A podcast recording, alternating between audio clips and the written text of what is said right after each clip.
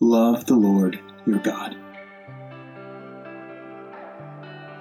This is the command, the statutes and ordinances the Lord your God has commanded me to teach you, so that you may follow them in the land you are about to enter and possess. Do this so that you may fear the Lord your God all the days of your life, by keeping all his statutes and commands I am giving you, your son and your grandson, so that you may have a long life.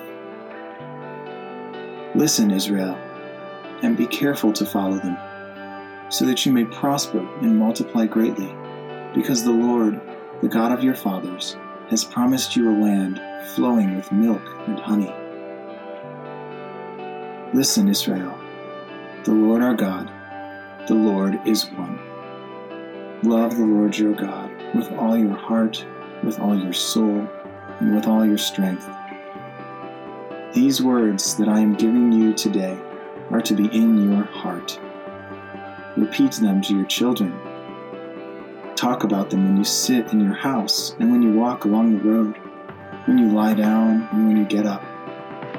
Bind them as a sign on your hand and let them be a symbol on your forehead. Write them on the doorposts of your house and on your city gates. How I love your instruction. It is my meditation all day long. One Minute with the Bible is brought to you by the Christian Standard Bible.